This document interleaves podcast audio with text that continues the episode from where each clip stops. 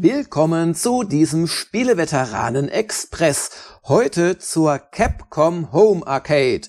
Mein Name ist Jörg Langer und ihr hört diesen extra Podcast, weil es so viele nette Patreoniken gibt, die uns unterstützen. Ab einem Dollar pro Monat könnt ihr das auch tun. Und wenn euch das interessiert, schaut doch mal vorbei unter www.patreon.com slash Spieleveteranen. Vielen Dank. Ja, was ist die Capcom Home Arcade? Das ist eine dieser Mini-Konsolen, wie es sie seit zwei Jahren angefangen mit dem NES Mini sehr häufig gibt. Nur, dass es keine Mini-Konsole ist, sondern eine ziemliche Maxi-Konsole. Da kommen wir gleich noch drauf, aber das Prinzip ist dasselbe.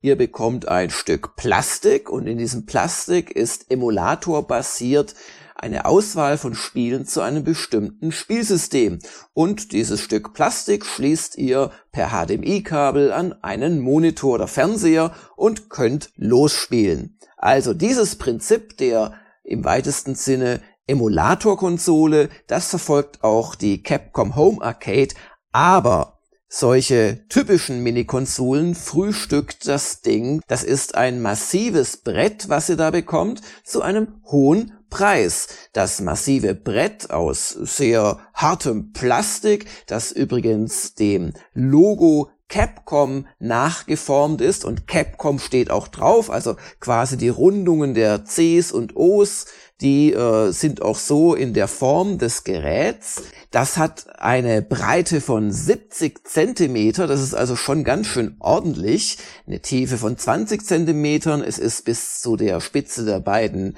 Steuerknüppel etwa 12,5 Zentimeter hoch. Das heißt, da passen tatsächlich auch zwei Leute davor und die haben dann ungefähr dieselbe, dasselbe Instrumentarium wie in einer Spielhalle. Außer dass es natürlich nicht in einem Kabinett verbaut ist. Ihr stellt das auf den Tisch oder wenn ihr nebeneinander setzt, kann man sich sicherlich auch auf die Knie legen. Das Ding ist schwer, stabil, da könnt ihr dann durchaus dran rumrütteln. Dass man so schön rütteln kann an der Capcom Home Arcade und dass die auch einen hohen Preis hat von 249,99 Euro, unverbindliche Preisempfehlung. Ich habe es auch für 20 Euro weniger schon gesehen. Das liegt vor allem an der Massivität und den verbauten Teilen. Es sind nämlich beide Sticks und auch die insgesamt 16 Druckknöpfe vom japanischen Hersteller Sanwa und der macht seit den 80ern Arcade-Automaten-Technik, also stattet Spielhallenautomaten mit seinen Peripheriegeräten und Bauteilen aus. Und das hat halt seinen Preis, aber das kann man auch fühlen und sogar hören. Ich äh, lasse euch mal kurz reinhören, wie es klingt, wenn zwei Leute konzentriert 1944 spielen.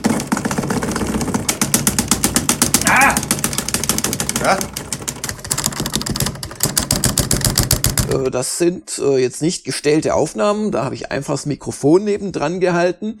Da wird schon auf die Knöpfe eingehämmert. Ich kann euch eines verraten, es macht Spaß auf dieser Hardware zu spielen. Dieses Gerüttle und im, äh, ja, ich weiß nicht, Zehntelsekunden-Takt mit dem Zeigefinger auf den Button einzudreschen, damit das eigene Raumschiff feuert, das hat schon was Haptisches, Physisches, Befriedigendes. Wenn man das Ganze startet, es gibt einen Aus Einschalter hinten, dort wo auch die Anschlüsse sind für HDMI-Kabel und USB. Übrigens liegt ein USB-Stromstecker bei, das fehlt bei den meisten Minikonsolen. Dann kommt man erstmal ins Hauptmenü, wo man in so einer typischen, ja, nach links und rechts gehen, Karusselldarstellung auf die insgesamt 16 Titel kommt und sie dann starten kann. Wenn man mit dem linken Stick nach links oben oder rechts oben drückt und noch einen Feuerknopf betätigt, dann kommt man in die Einstellungen. Da warten einige Standardgeschichten wie 4 zu 3 oder 16 zu 9 Bildschirmformat. Oder wenn man nach links oben drückt, dann kommt man da zu den Leaderboards. Das ist eine Besonderheit der Capcom Home Arcade. Man kann sie nämlich über WLAN mit dem eigenen Internetzugang verbinden und tauscht dann seine eigenen Highscores weltweit mit anderen Besitzern der Capcom Home Arcade aus. Eine tolle Idee, wie ich finde. Was leider fehlt, das sind Beschreibungen der einzelnen Spiele. Da haben eigentlich fast alle anderen Minikonsolen zumindest ein bisschen Text, der das so einordnet. Das gibt's hier nicht.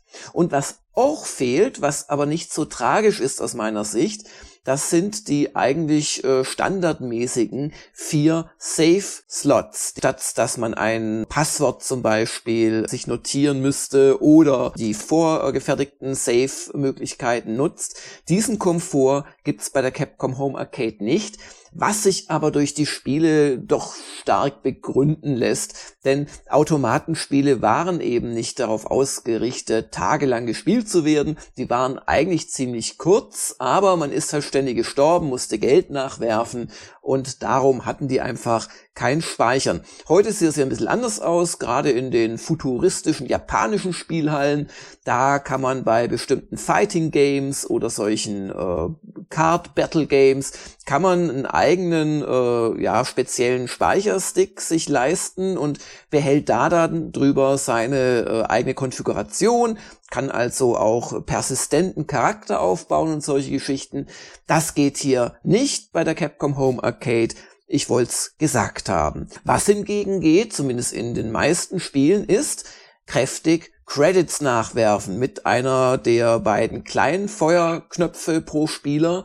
Also es gibt zwei kleine oben, dann gibt es sechs große, die je nach Spiel dann alle oder teilweise belegt sind. Und dann gibt es eben für jeden Spieler ein Stick.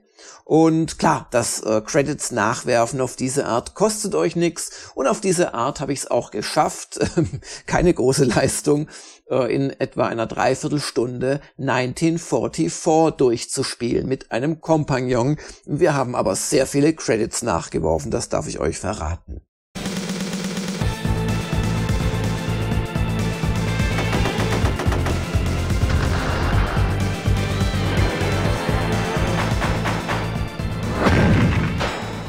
Das zur ganzen Hauptmenü und zur Weiterbedienung kümmern wir uns doch mal um die Spiele. 16 Stück sind's und zu je einem Viertel teilen die sich auf die Genres Prügel-Duell-Spiele, Prügel-Beat'em-Ups, also gegen eher die KI im Koop-Modus, Arcade-Shoot'em-Ups und noch sonstige auf. Und ich nenne einfach mal die Spiele und wo ich was dazu sagen kann, tue ich's. Es gibt Alien vs. Predator von 1994. Das kann man erstmals außerhalb der Spielhalle erleben mit der Home Arcade. Das äh, beruht auf dem CPS2 Arcade ROM von Capcom, also schon auf der neueren Variante deren äh, alter äh, Spielhallenmechanik. Es sind aber auch diverse Spiele noch für das CPS 1. Und den Unterschied sieht man schon. Also die CPS 1 Spiele haben doch eine deutlich tristere Grafik. Bei Alien vs. Predator gibt's Massen von Aliens, man spielt selbst entweder einen Predator oder einen Alien. Mir gefallen diese Groß-Sprite-Prügelspiele ehrlich gesagt nicht, aber wer's mag, der findet dort doch äh, sieben vielseitige Stages. Dann gibt es Armored Warriors, das ist auch ein Beat'em Up, auch aus dem Jahr 1994 und das hat vier Kampfroboter, unter denen man wählt und damit zieht man dann in die Zukunftsschlacht. Ähnlich bei Captain Commando, das ist der 17. und damit einer der späten Titel gewesen für das ursprüngliche CPS-System von Capcom. Und da äh, kann man eine Stadt namens Metro City von den Bösen befreien. Also ist auch eine arge Klopperei.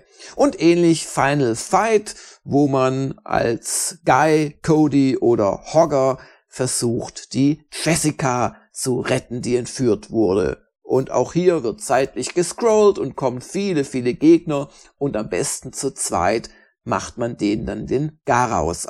Dann gibt's die Duellprügler, die also explizit für zwei Personen gedacht sind. Übrigens sind alle Spiele der äh, Capcom Home Arcade für zwei Spieler tauglich, sonst würde auch das ganze Setup keinen Sinn machen.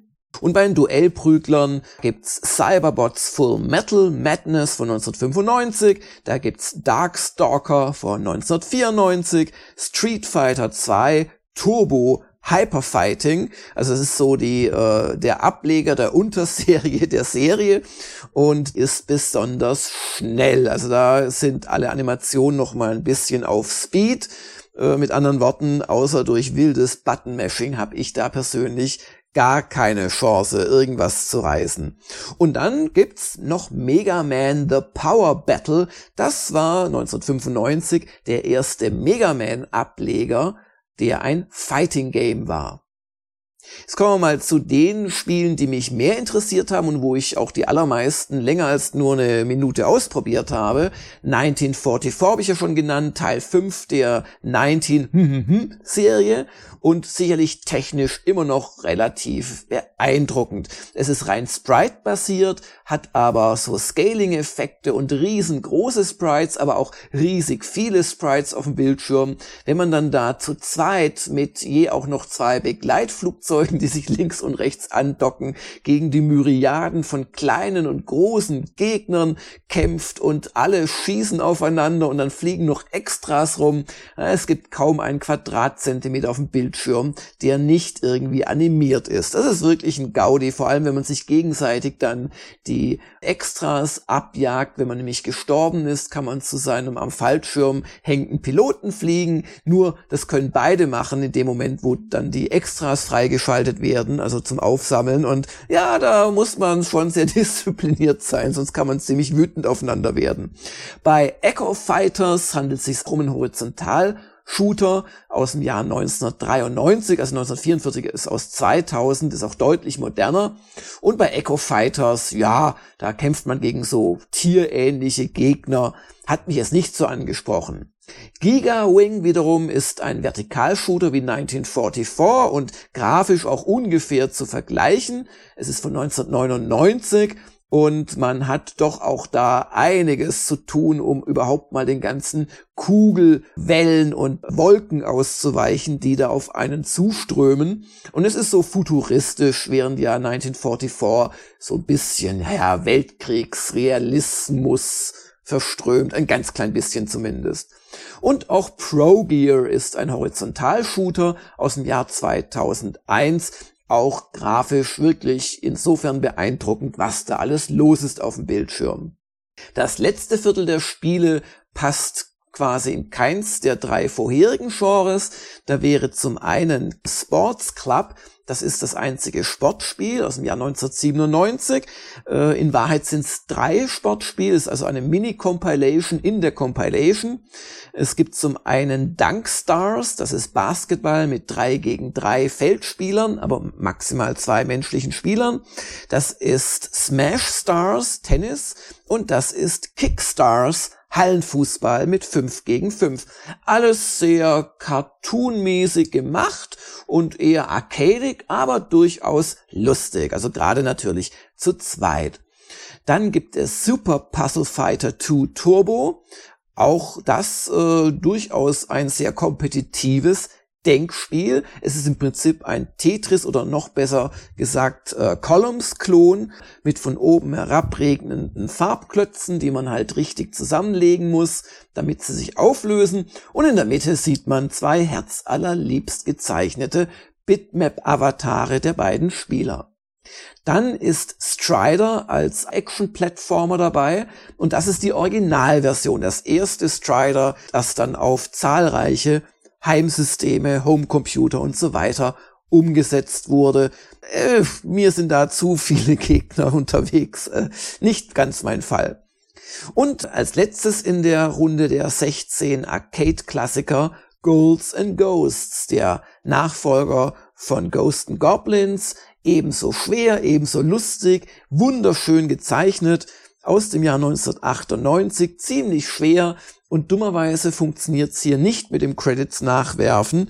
Da ist man also irgendwann tot und äh, muss nochmal von vorne spielen. Oder ich hab's nicht kapiert, aber ich habe relativ lange probiert, endlich mal in die zweite der was weiß ich wie vielen Stages zu kommen. Also die Spieleauswahl sehr arcadig natürlich, aber innerhalb dessen durchaus ausgewogen, wie ich finde. Und damit kommen wir auch schon zum Fazit. Ich habe ja schon gesagt, stabil ist das Ding, das macht echt was her. Man sieht ihm die Wertigkeit an, aber 230 bis 250 Euro ist natürlich ein Wort. Und Ganz ehrlich, ich würde es nicht kaufen privat, weil ich einfach dafür nicht genug Einsatzmöglichkeiten hätte. Ich spiele nicht so oft zu zweit vor einem Bildschirm und ich bin auch nicht so der Arcade-Klassiker-Fan. Aber wenn ich das wäre und dann würden mir auch drei oder vier Spiele reichen, die ich immer mal wieder mit einem Freund oder Nachbar oder einem äh, Familienmitglied oder wem auch immer spielen würde, dann würde ich schon ins Überlegen kommen.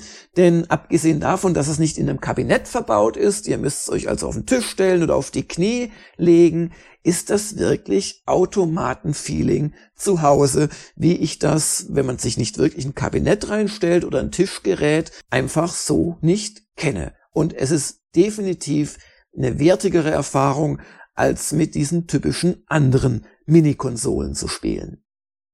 Ich hoffe, ich konnte euch ein bisschen erleuchten zur Capcom Home Arcade, bedanke mich fürs Zuhören und bis zum nächsten Spieleveteranen Podcast.